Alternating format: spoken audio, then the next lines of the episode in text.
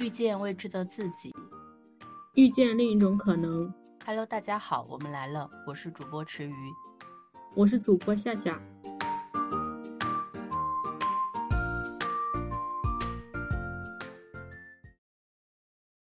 啊，夏夏，你有没有觉得今年的时间好像过得特别快呀？是啊，一转眼又到年底了。今年我感觉其实好像很多个间隙都还是很漫长的，不知道怎么一转眼就到年底了哈。生活就是这样，你不知不觉它时间就没了，好像就是说年龄变大了之后，好像时间比小时候也过得快了很多。对，好像小的时候一天就可以像现在一周甚至一个月那么长，有很多很多的时间去等等一天的傍晚来临，然后等第二天。现在好像很少会有那样的时间了，去专心致志的发呆。你有这样的感觉吗？可能因为大家现在都太忙了吧，没有那个时间了。你最近还会发呆吗？好久没有了吧，反正偶尔会，也会有那种时刻吧。比如说不想工作了，然后待在那儿发呆，任由思绪随便在那儿飘散，放空一下自己是吗？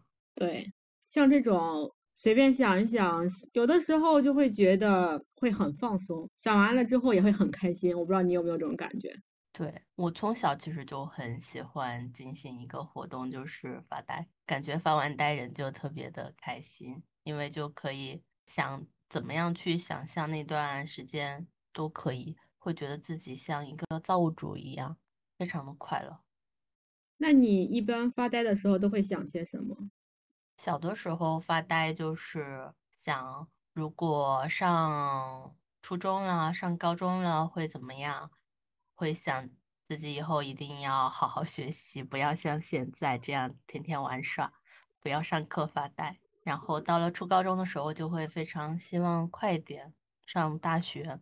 到了大学，因为生活还比较的充实，发呆的时间就少了很多。发呆的时间又多起来，就是毕业后经常会想象自己可以开一家店。好像很多人都会这样，就是很很多人，比如说我也想，我也想过要开店，然后我的好多朋友他们都会想着，以后等我退休了，我就去开一家店。你也这样想过吗？对的的，对的。那你想开一家什么样的店？我吧，我还是走文艺路线，我想开一家书店兼咖啡店，然后在一楼卖咖啡或者茶，还有一些甜点什么的，然后二楼是书店。我打赌一定有很多人这样想。是的，是的。然后其实很多人想的都是，还有更多人想的是开一家小卖铺，还可以开一家花店。对的，对。我就想开一家小卖部，现在可能叫杂货铺会更好一点。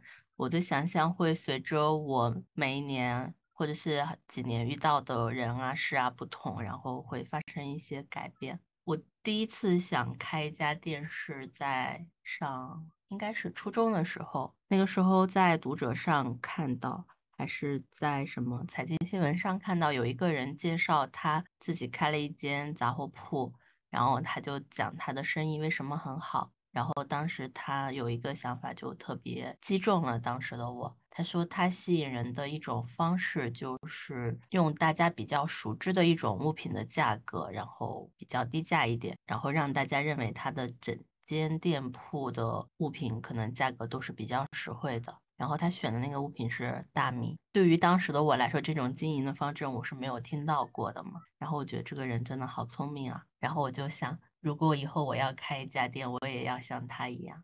它是一种营销策略吗？对的。其他的商品可能会比别的高一点吗？就也不一定会很高，可能就是有一些会，就是大家都比较熟知的那些商品。比如说米啊、油啊这一些，大家可能对这些商品的价格就一直比较清楚，它可能就会稍微的低一些。然后比如说像牙膏啊、洗发水啊这样的一些物品，它的波动性本来就会高一点，而且品牌不同，价格也会有不同嘛，它的价格可能就会稍微高一点。那我觉得这个人好像还蛮聪明的。对，而且是零几年的时候嘛，所以。他当时把他的经营方针就这样写出来的时候，我就天哪，这个人真的太聪明了，而且他也不是那种就是只为了自己谋利，他的一些方针策略也确实会让是住在他那附近的邻居们获得实在的好处嘛。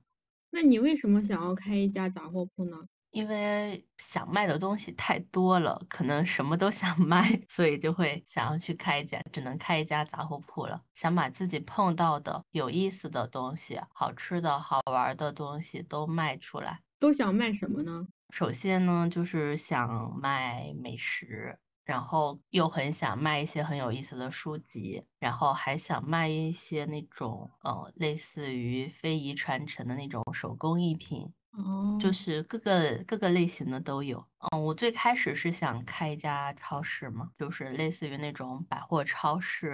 因为对于小的时候我来说，我以为百货超市就是一开是一辈子的事情。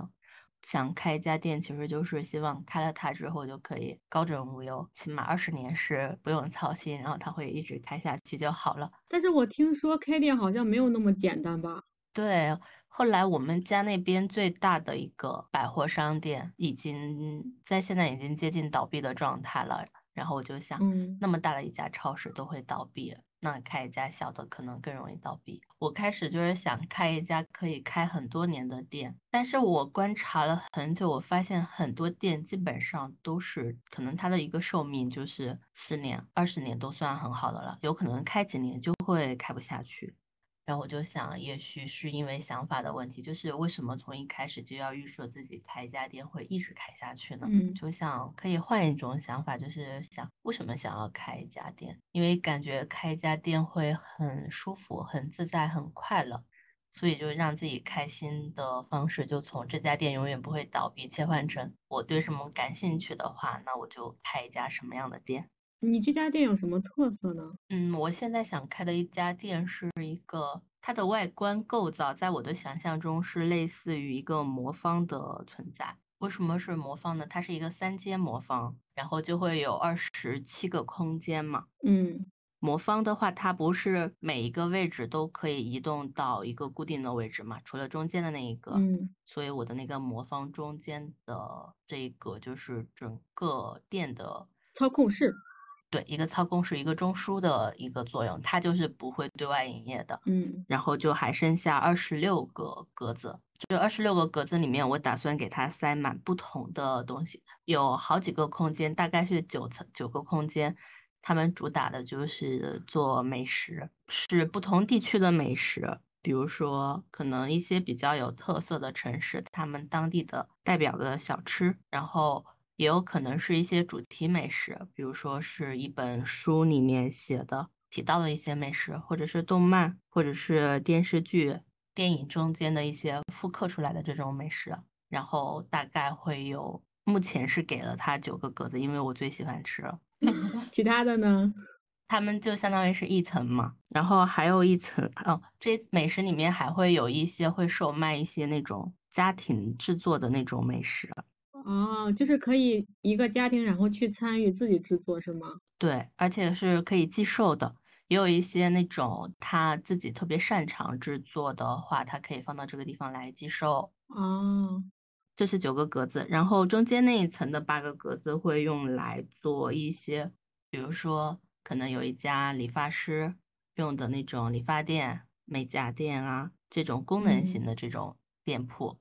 然后我给他目前安排的还有健身房，然后还有一个小的洗浴中心。作为一个南方人，我特别想去那种澡堂子泡澡，但是我们这边 没有。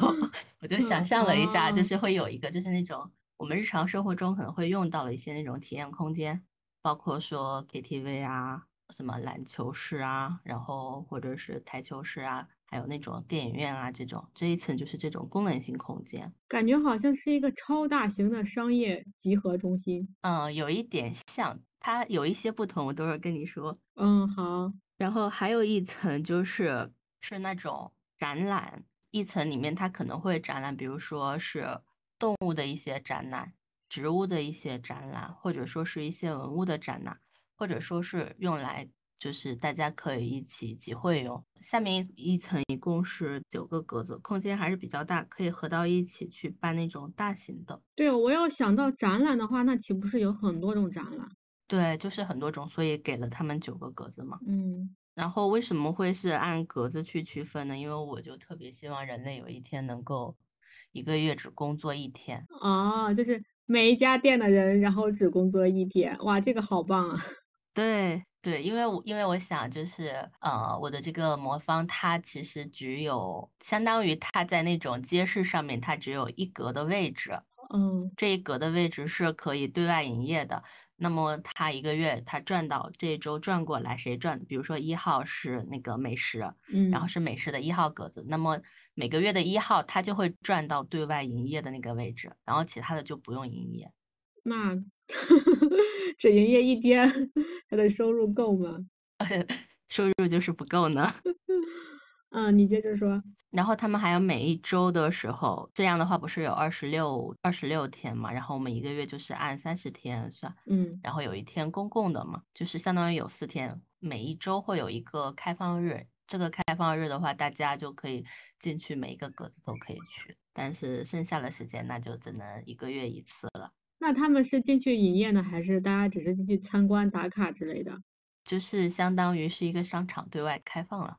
哦，就是每个周只有一天，然后是所有的对都开店铺都会对外开放。对的，之前有考虑过，就是说它作为一个场所的话，它需要一些收入嘛。嗯，然后后来想。这个租金的这个问题到底怎么解决呢？就是每一个格子虽然只营业一天，但是它营业的时候，其他的那一些地方都会成为那种寄售制的，就是所有的可能除了一些比特别功能性的，剩下的都可能是那种自助式的，就不需要有人营业，也可以开放是吧？对，可以开放，但是都是自助。我可以把它理解成每一家店，然后谁赚到那个。临街的位置的那一天，他来负责做整个商场的一个运营。剩下的店的话，就是基本上可以不太需要一个人工的一个支出了，因为我觉得都能够到这种技术阶段的，他们应该靠那种机器人服务应该也够了。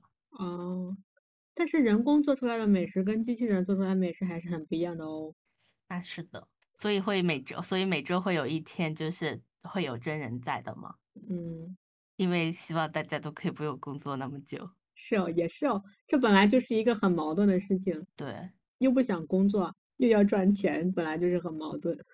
然后还有想一个点，就是说，可能以后的那个租金为什么会设定只有一个，相当于一个格子可以临街？因为我的设想是，可能会按临街的那个面积来计算它的租金，剩下的那一些可以把它想象成，无论是埋在地下还是。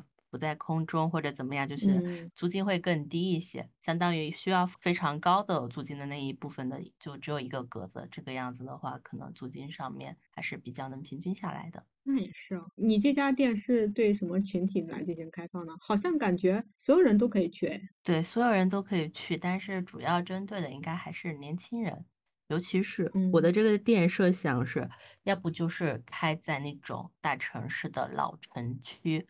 现在很多城市的老城区，因为它规划的原因嘛，很多地方可能就是人其实会有流失，然后很多商场它也渐渐的变成那种空心化的一个地段的了，所以它的租金其实也不会很高。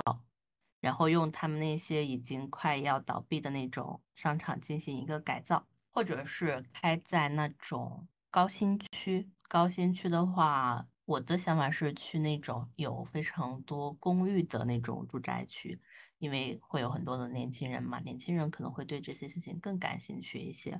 对，年轻人也应该是最主要的消费群体。对，因为我的那个店里面有很多设计的主题，可能就是会针对年轻人的，比如说。美食层的时候，它会有一个，嗯，比如说一周，然后有一个开放日，这周的开放日可能是类似于漫展这个样子的一个主题，所有的格子都得参加，无论你是什么地区的美食，然后你都得拿出来，就是跟二次元作品相关的一个美食，进行一个大范围的一种类似于展览，会有不同的主题活动，感觉对这种主题活动会更感兴趣的，一般都还是年轻人。我觉得应该也不光是年轻人。可能有一些，嗯，比较开放的老年人应该也会感兴趣。对，因为我也有怀旧美食，还会有一些，比如说可能有的时候也会有像《红楼梦》主题啊这种，然后我们可以复刻《红楼梦》里面的一些美食。哇，那个难度可不低哦。对，然后我还想过说，到时候可以请 B 站的很多美食区的 UP 主，然后可以大家一起线下交流。我感觉这个完全就是一个打卡圣地，对，每一天都会有不同的东西。太累了，每一天，所以最多一周一一周最多一天。可是你每一天的店都不一样啊。嗯，对，你可以每可以每一天来都会有得逛，这个也是我上次出门旅行的时候的一个感受，就是我们花了一个下午就在一间店里面玩，然后那间店也不是很大，然后我发现其实像那种如果说一一个小格子你把它做得很好的话，哪怕一天只有它一个店是有人在营业的。也是完全可以接待顾客的，也会给顾客一个很好的体验感。对，主要还是要用心做嘛。对，说了我的店，我们也说一下你的店吧。好，你的店一楼是咖啡店是吗？对，一楼会卖咖啡，然后也会卖一些茶、甜点什么的。二楼是书店。你为什么想开一家这样的店呢？应该是每一个文艺爱好者的一个梦吧。哦，实现自己的梦想。差不多吧，就是想有一个。能安静看书啊，又有一个可以度过一个安静时光的一个地方，享受自己的时光。那你的这家店有什么特色功能吗？特点嘛，基本上就是集科技和艺术于一体，然后还有一些营销上面的策略也会有一点点的新意吧。啊，这个店为什么会跟科技在一起？可以展开讲讲吗？科技的话，主要是体现在装修和服务上面。嗯，什么样的装修会很有科技感？我这家店的话，装修的话，嗯，计划的是不管是地面还是四周的墙面，都是那种屏幕，可以控制展示的画面那种。然后每隔一每隔一段时间会换一个主题，比如说碧海蓝天呀，有白云也会有海鸟，还有高山星辰，可以看见星星，可以看见高山。比如说地面就是黄山呀、华山呀，天空就是星河。还有一些主题，比如说是空谷幽林、呃太空呀之类的，或者就是动漫呀、动动漫的一些场景，这样子。哦，可以提供一个沉浸式的体验。对，一楼的咖啡馆的话，会有很多单独的区域，然后要求要有私密、安静，家具可以吸收声音，座室座位的装饰也会跟着主题的变换，这样子。确实很有科技感。然后。再说一下服务，会有一些机器人的服务员，可以通过点击嵌在桌面上的那种显示屏来点餐。当然也可以提供人工服务，不过人工服务要收费。上餐的时候和那个回收餐具的时候，都是通过那种嗯墙壁里的管道来进行自动的送餐。哦，明白，就是自动出餐口。对对对的。有一点像那种回转寿司，是吗？嗯，是。但是我希望，嗯，送餐的渠道的回收餐具的这种通道，尽可能的隐藏起来，就是相当于藏到墙壁里面，或者说是有一些通道里面。对对对，不想因为这些管道来影响整个餐厅的一个氛围。嗯，非常注重美观。当然了，艺术和科技集一体嘛。那我想问一下，你的机器人是现在那种就是脚下是轮子的那种，还是真的是人形的，就是用走路的那种？都可以呀。我觉得主要的要求就是安静，没有声音。如果能做出来人形机器人，当然最好了。最好是那种不同的外形的人物，比如说一些动漫的卡通人物呀，或者是一些电视的一些嗯角色之类的，经典的角色之类的。那不是二次元的人来到了三次元，那你？你的咖啡馆一定超级受欢迎，差不多就是这样。因为它是餐厅，不是有不同的主题嘛？嗯，比如说，如果今天这个主题是呃宫崎骏的动画呀，就比如说机器人也要跟随动漫的一些角色呀做一些变化嘛。嗯，比如说我们来了一些台湾的偶像剧里面的一些场景，那当然人物也要变换一下嘛。哦，明白，就是你的这个科技感是为你的这整个体验感服务的，提供一种美感，然后一种身临其境的感觉，营造出来一种你想要给予他们的那种氛围。嗯，然后就是菜单的话也要说一下，菜单需要有诗意，然后有典故，可以用典故的诗词来介绍餐品，大家也要常换常新。还有客户进门的时候会自动识别用户，记录用户的喜好。机器人为用户服务的时候，会根据用户的喜好来进行推荐。我们系统也会制作各种各样的排行榜，比如说今天最受欢迎的单品，或者最受某个群体欢迎的单品，当天最便宜的，然后当天最贵的等等，会做各种各样的排行榜，然后也会控制人数，提供一些预约服务。那你们这边是针对什么样的顾客？什么样的顾客都可以啊，只要对我们的店感兴趣就好了。嗯，那你会对他的一个消费有定位吗？没有。消费其实营销跟收费是这样子的，就是每到餐点的话会有一个收费的一个上限，然后会在一定范围内进行一个随机，主打一个任性收费、任性免单，也会设置各种各样各样的策略，比如说节日啊、生日啊什么的，会有一些优惠啊这种的。但是，你刚刚说那个呃，设置一个上限，在一个范围内随机收费，意思是你们餐品的价格其实是不固定的吗？对的，对的。啊，这样的话就特别有开盲盒的感觉。是的，到你们店用餐真的非常有惊喜感。然后我们这家店最重要的是它是会员制的，啊，只有会员才能进。然后会员也是有限制的，比如说超过一个月或者半年不来的话，你的会员卡就作废了。当然你也可以考虑付费 重新办。重新办，因为会限制会员的数量的，这个会员卡肯定是肯定是非常难办的。比如说开张的那一天是最好注册的那一天，然后往后就会不定期的放一些名额进来，有一点像邀请制。没有邀请，都是随机的，凭运气的。只有最开，只有最最开始的，就只有开业的那一天，基本上来的都可以成为你。他办了会员都可以成为你的顾客，后面的话有没有名额就是看运气了，看心情。当然也会提供一些临时的体验卡，这次就是免费的体验卡的话，你可以体验我们的店里面的任何的东西，免费的哦。哇，那你那你这个店开起来经营上成本不会很高吗？当然会很高。所以是会员的嘛，主打的一个会员制，然后会员肯定是主要是通过会员，然后这个饥饿营销嘛。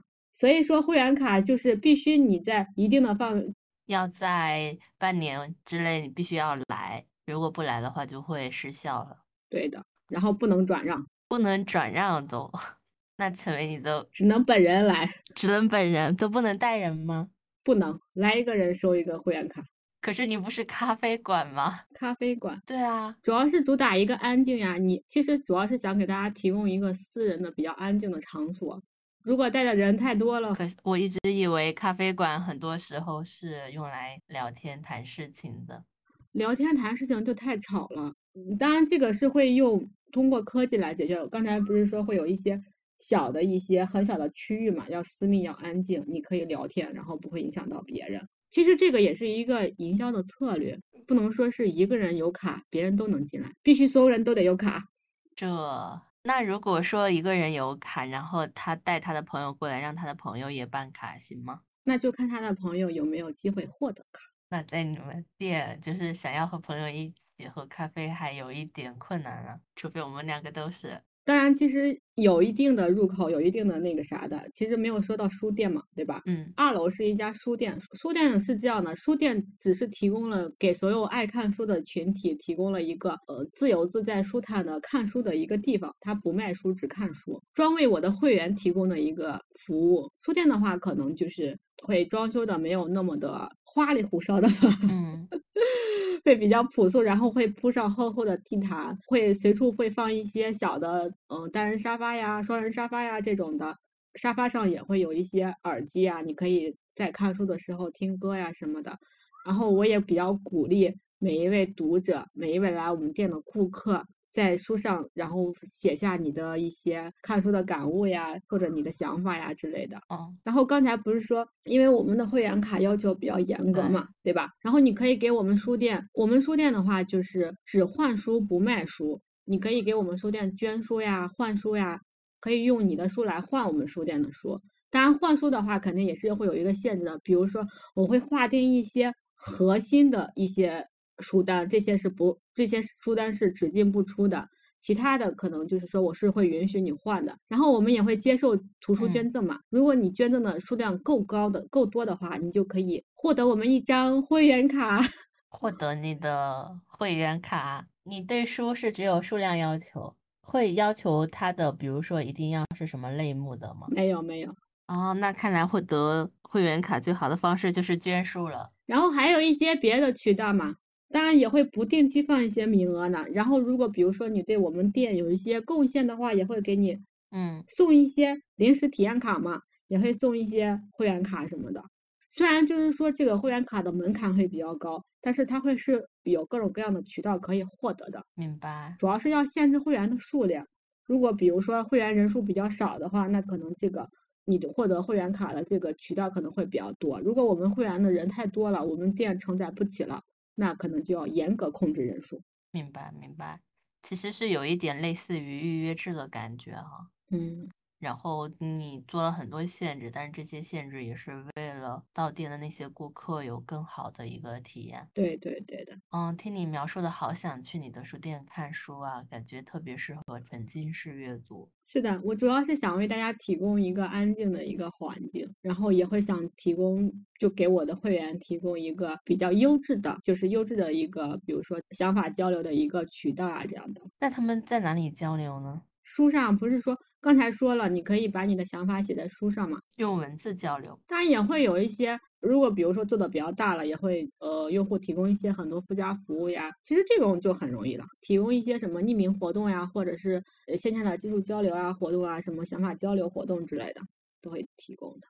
那你的这家店会开在哪里呢？其实也没有说要开在哪里，最好开在那种人流量比较大的地方吧。人流量比较大的，哎，好想去你的店里看书呀！主打一个就是你能看见，但是你进不去，感觉好傲娇的一家一家店哦。其实也是设置门槛的话，主要也是为了让大家能对这家店有一一个更高的一个关注度，再加上你会认真的对家对待这家店。你会想着说是，我想在这家店得到什么样的更好的一个体验？那你会担心说，比如说你设置了比较严苛的一些条件，然后到最后会员的数量很少，会会员数量少了，然后就把那个条件放宽嘛？比如说我今天开门，你就是每来十个人，我会给你放一个会员卡那样子，或者各种各样的策略嘛？或者比如说我今天就随机上街，我就赠你会员卡，你谁碰见了我，我就给你张会员卡，真的很随性呢。就是你的一楼其实是充满了科技感，嗯，然后二楼又是充满了人文气息。对的，对的。其实科技感也主要是为了打造一个嗯沉浸式的一个空间嘛。嗯，就想象自己在高山峡谷，然后喝一杯茶或者喝一杯咖啡，是不是特别有感觉？我就在想象，就是脚底下是大瀑布的感觉，确实会感觉这种体验很好哎。嗯，就是感觉可能我会消费不起。那你可以不是有榜单嘛？你可以消费今天最便宜的单品。哦，也对哦。那但是这个样子我又会担心，如果我消费的太便宜了，你不能一直开下去，我以后岂不是不能来喝了？它其实有各种各样的限制的，就是有些人可能，比如说你可以，当然其实可能也不是特别好啊。比如说有的人想要会员卡嘛，那你可以对我们店进行投资嘛。嗯，然后会变成一家众筹咖啡馆。差不多。其实这家店，我觉得想象的时候，我并没有想着它能不能开下去，或者好不好开下去。我只是想象，如果真的有这么一家店，不用考虑那么多乱七八糟的事情，当然 是非常是非常开心的一件事情。其实是你理想中很想去的一家店的样子。对我想象的时候，其实并不会太过于考虑这家店能不能开，或者它的它的造价有多高。当然，我自己是可能不会去开的。但是这种想象其实也会让我们觉得很开心哈，虽然听起来有的时候会就是回过神的时候会觉得自己的想象很不切实际，但是沉浸在想象的那个过程中间，想的越具体的时候，会感觉好像离幸福越近一点。你会有这样的感觉吗？对，好像这家，嗯，好像这家店就是真的能开一样，真的在眼前一样。对吧？我经常会想一些，其实，在很真实的那个空间里面，好像很具体的那些问题，我其实都会忽略掉。但是我会想一些特别细节、特别小的一些点，比如说我的那个魔方，嗯，它的名字，嗯，它叫三尺，因为垂涎三尺嘛。啊，这样。原来如此。然后它又是一个三阶的魔方。其实我有想象，如果说能够有那种空间压缩的超能力，就可以把它缩成三尺的大小，就一米嘛，我可以给它放到任何一个地方。哦就是能大能小呗。对，我那个时候，我经常会想，比如说我要复刻一道美食，然后会想一个很具体的格子里面，今天要做的是什么美食。有的时候也会想，吃的这个里面既然有吃的，肯定也有喝的嘛。就想象一下，比如说放一家那种鲜榨的果汁店，然后这个嗯，现在是什么季节，放什么水果进去，什么水果和什么水果搭配会比较好喝，就会想特别细、特别小的一些点。其实那你平时会自己实践实践吗？我有的时候会有，我经常有的时候吃到了一些好吃的东西，然后我就会跟自己说，我要把这个放进那个店里面。哦，感觉这个也是，对，很有意思，就像是一个收集癖一样。感觉好像也是一件小小的幸福的事情。对，我很想成为一个水果猎人嘛。哦，然后其实有一个格子也是放的水果，这个水果可能就是比如说，哦，现在十二月份，可能它就只卖一种水果，但是这种水果就是我在这个时间里面挑到的最好吃的水果，因为水果也是很有时令嘛。嗯，然后又要考虑它的位置，然后还要考虑一下它的成本各方面。有的时候会吃到一些很好吃的水果，当时的感受就是，天呐，真希望这个世界上每一个人都可以吃到这么好吃的水果呀！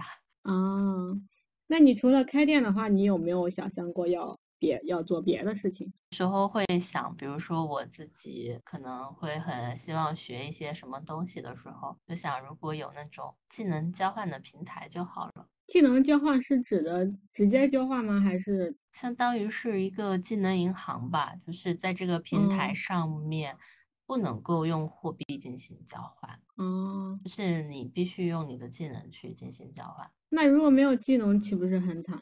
那你就要想办法。其实这个技能是很广泛的，比如说你嗯会做一道菜，然后你只要教会一个人做一道菜，这种做好这个菜就可以算是你的技能。但是我感觉这个效率好像有点低哦。效率会是有一点低，但是我觉得就是限制技能了之后，才会让更多的就是看起来很小的一些技能，然后很小的一些点，这些东西才会流动起来。因为它的初衷其实并不是说为了去提升这个社会运行的效率嘛，因为我觉得现在社会运行效率其实还是比较高的。我会想有这个技嗯能平台的初衷是，我觉得其实很多很平凡的人，他都会有一些特别的闪光的点，但是这些闪光点，因为物理空间和时间的原因，可能就非常短暂的闪耀了一下。但是如果说有一个平台可以记录下这些闪光的时刻的话，我会觉得特别好。可能比如说有一些，你像学生时代的时候，我就特别 羡慕。有的同学会转笔，但是我自己怎么就不会嘛？怎么都不会。然后我觉得，如果说谁会这个技能，他其实也可以不一定是教人，他可以就是通过录视频啊等一些方式，然后上传上去，他可以传一些教程上去，嗯然后这个样子平台给他审核认证，然后观看啊各方面就可以成为他的一个信用点，然后他就可以去学习其他人的。就相当于说这个平台就是保存了很多好像没有什么用，但是呢又很有意思的一些技能，然后大家就可以在上面去浏览学习，而且你想要去学习之前，你必须去挖空心思想到你自己身上到底有什么样的技能，就是这个上面的定价其实不太会以大家技能的一个难易程度。但是你想要去看到其他人的技能之前，你也必须要先就是展示你自己比较独特的一面，嗯有一点像你的那个会员卡。我的这个地方的会员卡就是你想要在这个平台上面去看到很多技能的话，你就必须要先证明自己有一个哪怕很微小的技能，然后你就可以看到这个世界很多很有意思的事情。你会有什么想做的、想象的一些其他的事情吗？我还有一个就是社交 APP，其实说实话，这个最开始的创意其实已经找不着了，不知道当时记在哪儿了，或者当时根本没有记。我今天就是只能靠回忆了。这嗯个也算是一个社交 APP 吧，就是在这个 APP 里面，它其实也算是一个游戏吧。游戏的世界里会有很多岛屿，然后一开始可能会只有两三个这样子。每个用户的话，注册的时候你可以选择去任意一个岛，然后成为这个岛的原住民，参与这个岛的建设。但是你只能选一次，以后不能改变。在选择之前的话，也会给用户一些机会去呃其他岛做一些访客去游览一下，然后你再做选择。当然你要去游览的前提是人家这个岛的岛民允许你去，允许你去游览。游戏会提供一些基础的规则，比如说这个岛能容纳多少岛民，岛民需要建设这个岛的房子呀、种树啊、打鱼之类的，为这个岛创造价值，然后去系统里去换取这个岛更大的面积、更大的人口容量之类的。岛民其实也是一个自治的系统，就比如说你在这个岛里面可以选一些岛主，制定一些。嗯，制定一些进岛的规则，或者是访客之类的访客规则之类的。当然，最先进岛的人肯定是占有优势的。每个岛的话都会有一个公告板来接受这个系统的一些给的一些信息，来展示一些岛的规则什么的。其实相当于这个游戏可能就是有会有一个一个的岛，然后大家去共同创建这个岛这样子。一开始的话，各个岛之间它是不能通信的。等到这个岛到了一定的等级之后，可以向系统买一些设备之类的，和其他和其他岛进行通信啊，或者交换物资什么的。当这个就是说玩家到了一定的上限之后，嗯，然后会可以会随机开一些新岛之类的。哦，那它的定位为什么是社交 APP 啊？因为我听起来感觉它更像是那种基建。嗯，对，因为这个岛是所有人共同创建的。每个岛相当于这个岛的岛民，它是一个自治的系统嘛。嗯，你你要你要创建这个岛，它肯定会有一个，比如说这个岛会有一些规则，谁来干什么事情。嗯。大家肯定是一个，嗯，需要你要么就是说，如果我是这个第一个进岛的人，我有所有的决定权，那可能就是我来规定谁来干什么之类的。当然，你要把你的岛能运营起来，所有人愿意进这个岛，那也是很难的嘛。相当于你要创建一个城市，然后你要吸引别人来。跟你共同创建这个城市，有一点像是模拟人生的真实版，有一点点吧。在岛屿上，感觉是一个世外桃源一样的地方。啊，是是是。然后因为这个，其实我这个岛的话，呃，就是想打打造成像古巴比伦的那种空中花园呀，或者是天空之城的那种。对，它可能还是漂浮在空中的。是的，是的，很美。然后就是说，系统的话可能会定时发布一些信息啊，比如说哪里有矿呀，哪里发生了灾难啊之类的。然后也会发布一些赏金任务，帮助所有的岛民，然后创建建设他们的岛嘛。哦。也会发布一些什么八卦信息啊，比如说哪个岛发生了暴乱，哪个岛 挖到了什么矿，然后哪个岛的岛民干出了什么惊天大事这样的。感觉你在后面有点像不怀好意的样子。是啊，那当然要给他们制造一些困难嘛。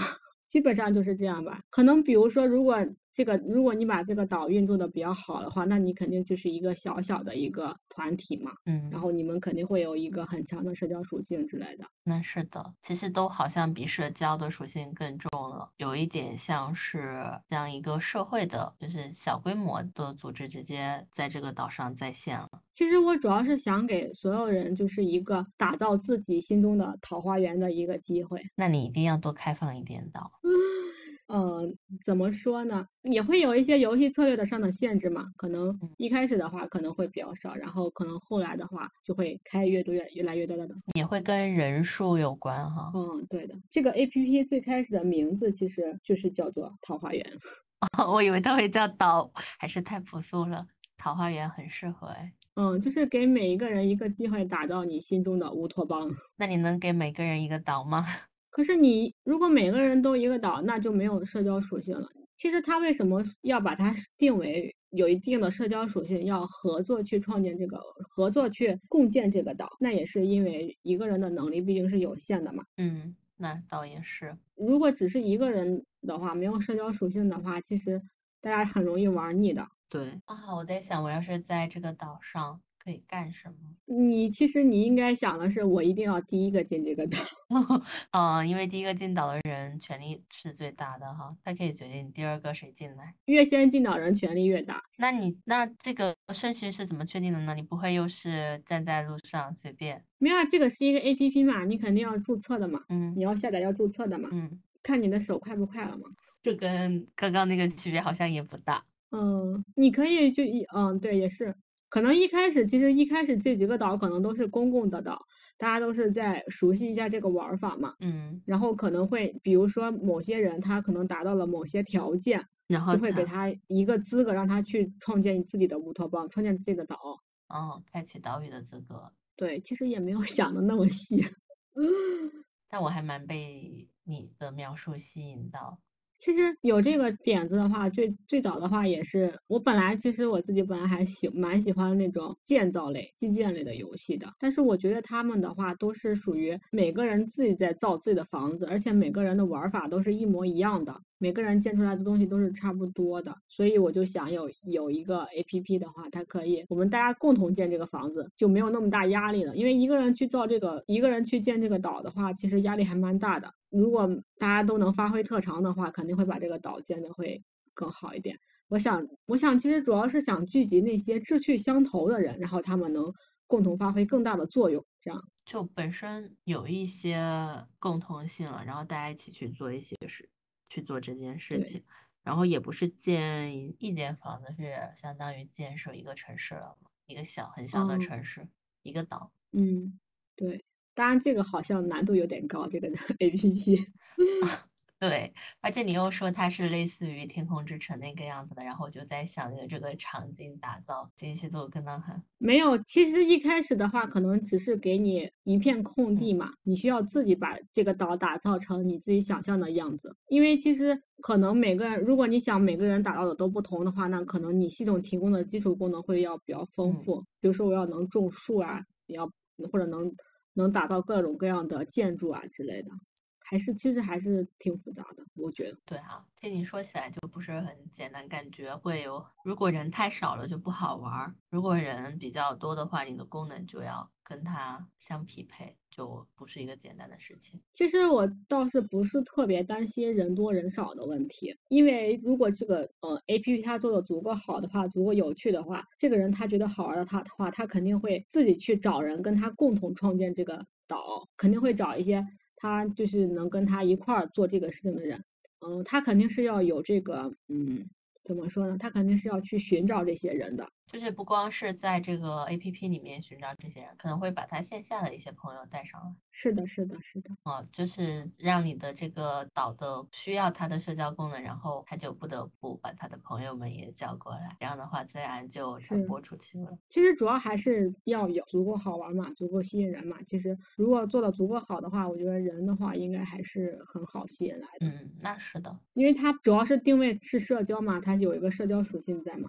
嗯你玩过动森吗？啊，我就知道你要说这个，我没有玩过动森。啊，我当时玩它的时候，我就特别希望它能有稍微强一点的社交属性。对，我就觉得动森的话，它属于每个人都有自己的岛，它只能跟系统有一些比较多的交互，然后它跟它可以也可以去别的岛，但是这个交互有点太少了。对，特别不方便。我当时嗯就觉得，如果说能够更方便的，比如说，哪怕我们还是每个人一个岛哈，但是能更方便嗯的能跟朋友的那个岛去做一些交互的话，就会对，我觉得与其是个人一一人一个岛，我觉得不如大家都就都一个岛，我一人一个房子不就好了吗？对。我当时，我现在想一想，我玩动森最开心的时候就是去朋友的岛上玩儿，就真的特别对对对开心。然后当时还会，我现在还记得，我第一次去一个朋友的岛上，那也是我第一次去别人岛上，然后我还在嗯家里特别认真的换衣服，换上了一套当时来说我觉得最好看的一套衣服，然后还专嗯门去买了一盒巧克力当伴手礼带过去，然后坐飞机过去，特别有仪式感。然后邀请还有邀请朋友到我的岛上来玩儿，然后就跟他讲这个岛这个地方种的是什么东西，然后请他嗯吃我岛上的水果，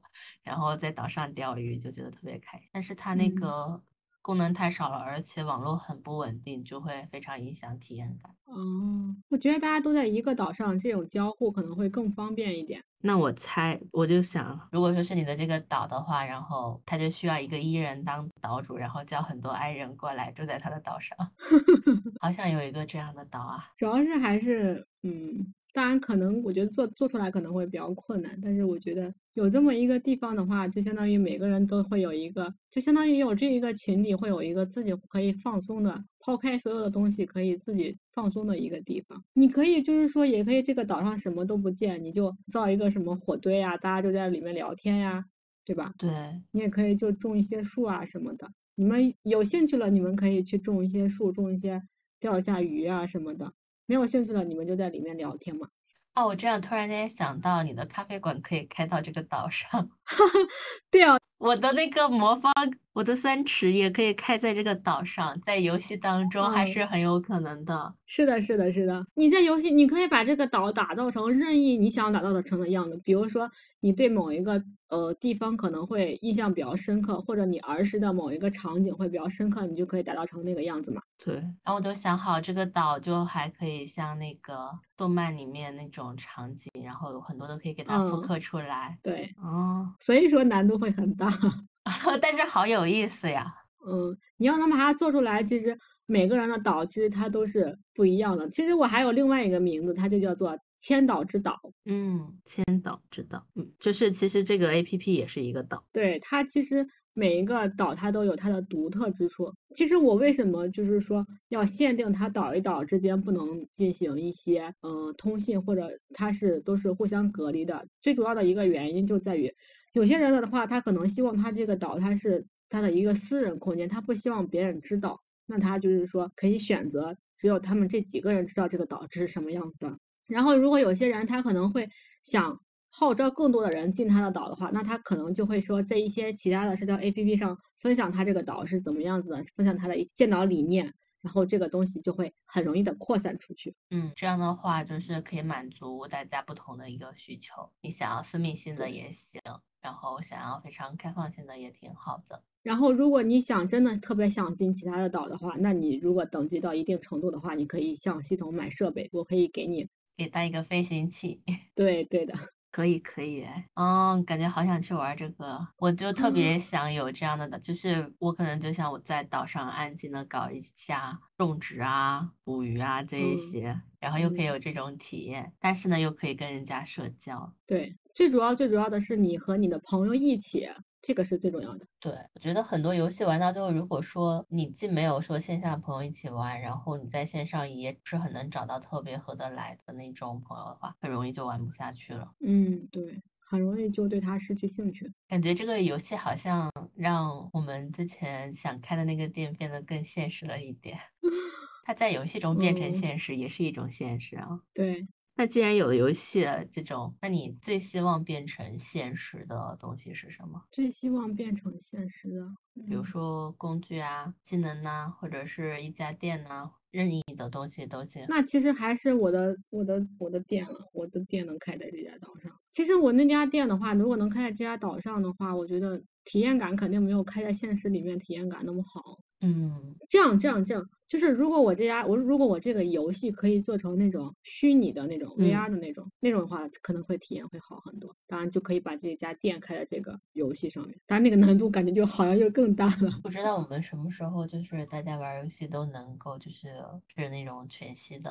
嗯，如果是那种情况下的话，那其实把它开在游戏中，它体验应该也会哇，那游戏中肯定会有很多非常有特色的。然后也会有很多有意思的人，对，哎呀，真的好像说到现在，好像真的好像希望有人能把它开起来。对啊，好希望就是技术科技进步的够快，希望现实的。